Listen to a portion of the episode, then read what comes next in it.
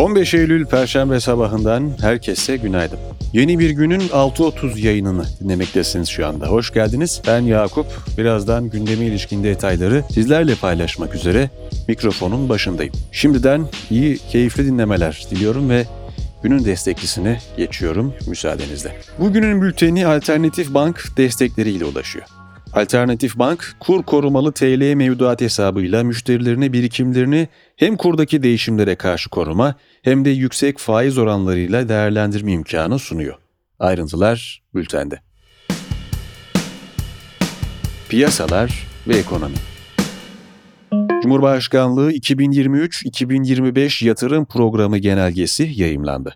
Temel önceliğin enflasyonu düşürerek fiyat istikrarını sağlamak olduğu aktarılan programda kamu yatırım harcamalarında azami ölçüde tasarrufa gidileceği, 2023 yılı yatırım programına zorunlu haller dışında yeni proje alınmayacağı ve kamuya yeni taşıt alımı yapılmayacağı belirtildi. Programda 2023 yılı ortalama dolar kurunun gösterge niteliğinde olmak üzere 21,5 lira olarak alınacağı ifade edildi. Ankara Büyükşehir Belediye Meclisi'nde yapılan oylamada suya %50 indirim yapılarak fiyatın sabitlenmesi ve 1 Ocak 2023'ten itibaren tarifelerde tüfe oranında artış yapılması kararı oy çokluğuyla alındı. ABD'de üfe, Ağustos ayında aylık bazda %0,1 düşüşle yıllık %8,7 seviyesine gerileyerek piyasa beklentisi olan %8,8'in altında gerçekleşti. Avrupa Komisyonu Başkanı Ursula von der Leyen, artan enerji fiyatları nedeniyle rekor gelir elde eden enerji firmalarının vergilendirileceğini ve bu vergi üzerinden AB ülkelerinin 140 milyar avro gelir elde edeceğini açıkladı.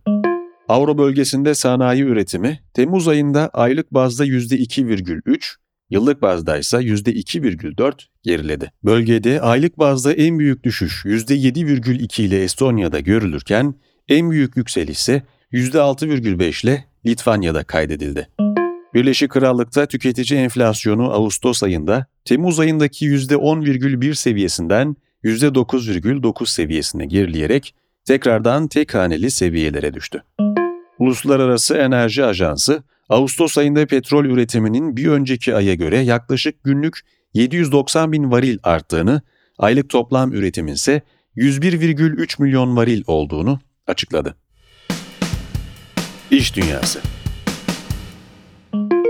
Cengiz Holding'e ait Truva Bakır işletmeleri, Kaz Dağları'nda işleteceği bakır altın madeni için yürütmesi durdurulan ÇED başvurusunun ardından yeniden başvuru yaptı. Eksikleri giderdiğini belirten şirketin yeni başvurusunun Çevre, Şehircilik ve İklim Değişikliği Bakanlığı'nda gerçekleştirilecek inceleme değerlendirme komisyonu toplantısında değerlendirileceği aktarıldı.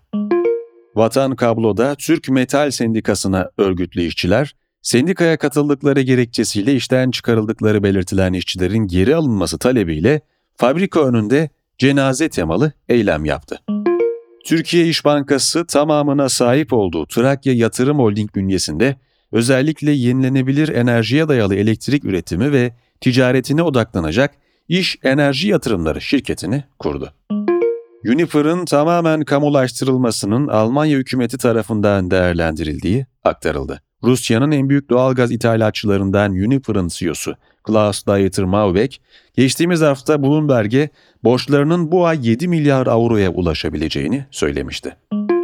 SoftBank'in startuplara yatırım yapmak amacıyla yeni bir fon kurma ve teknoloji yatırımları nedeniyle son dönemlerde ciddi kayıplar yaşayan Vision Fund'a sağladığı kaynağı artırma seçeneklerini değerlendirdiği bildirildi.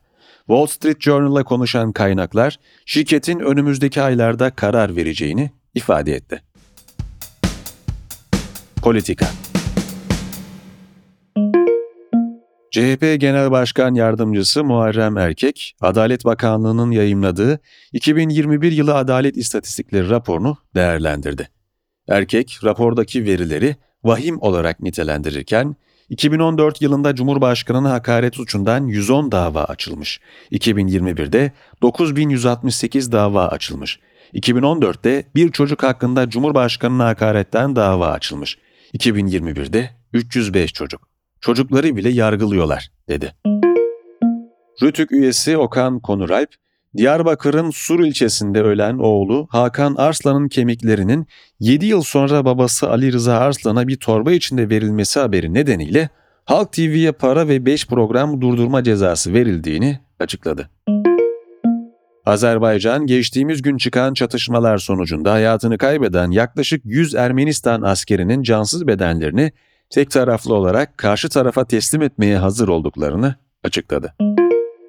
Cumhurbaşkanı Erdoğan, Azerbaycan-Ermenistan çatışmasına ilişkin Ermenistan'ın Azerbaycan'a yönelik tutumu kabul edilemez ve bu tutumun elbette sonuçları olacaktır, dedi.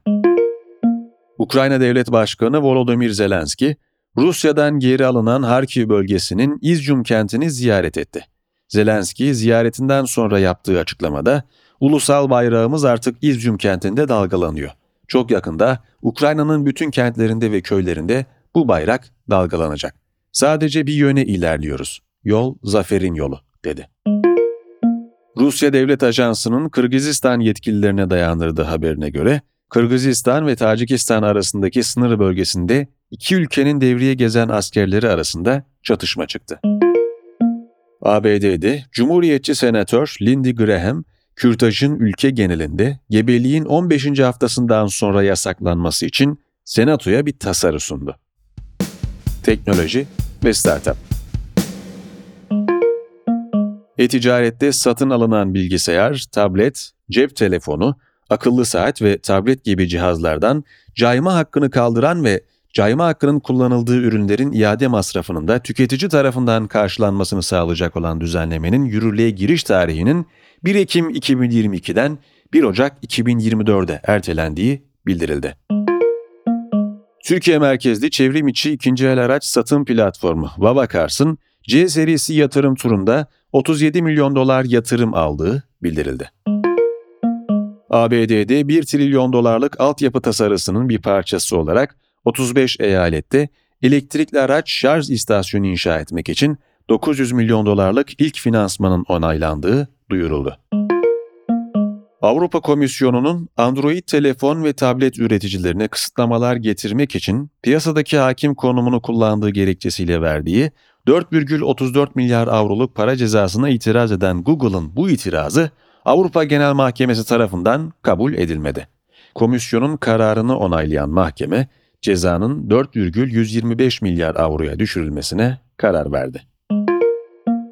Güney Kore Mahkemesi Mayıs ayında büyük bir çöküş yaşayarak kripto piyasasını sarsan Terra'nın kurucu ortaklarından Du Kuan dahil 6 kişi hakkında ülkenin sermaye piyasası yasasını ihlal ettikleri gerekçesiyle tutuklama kararı verdi.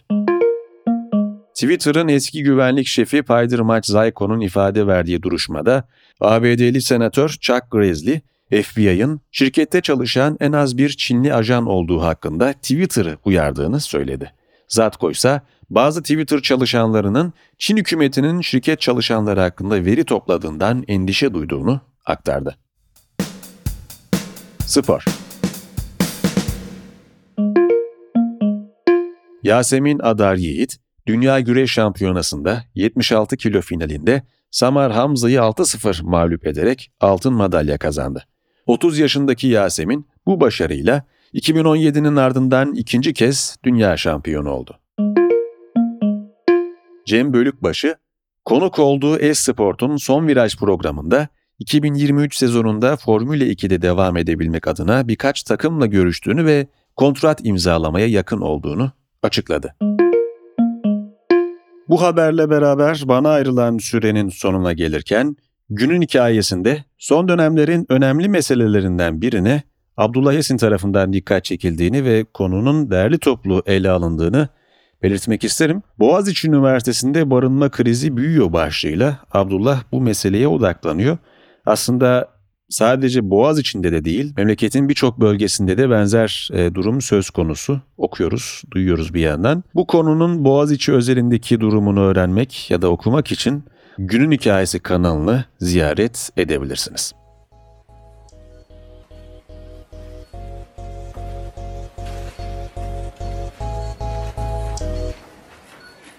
Bugünlükte bana ayrılan sürenin sonuna geldik. Hatta bu haftalıkta benim için son kayıttı bu. Haftaya kaldığım yerden devam edeceğim. O vakte kadar kendinize iyi bakın. Aposto Radyo'yu 6.30 yayınlarını takip etmeyi unutmayın. Kendinize iyi bakın. Hoşça kalın. Görüşmek üzere.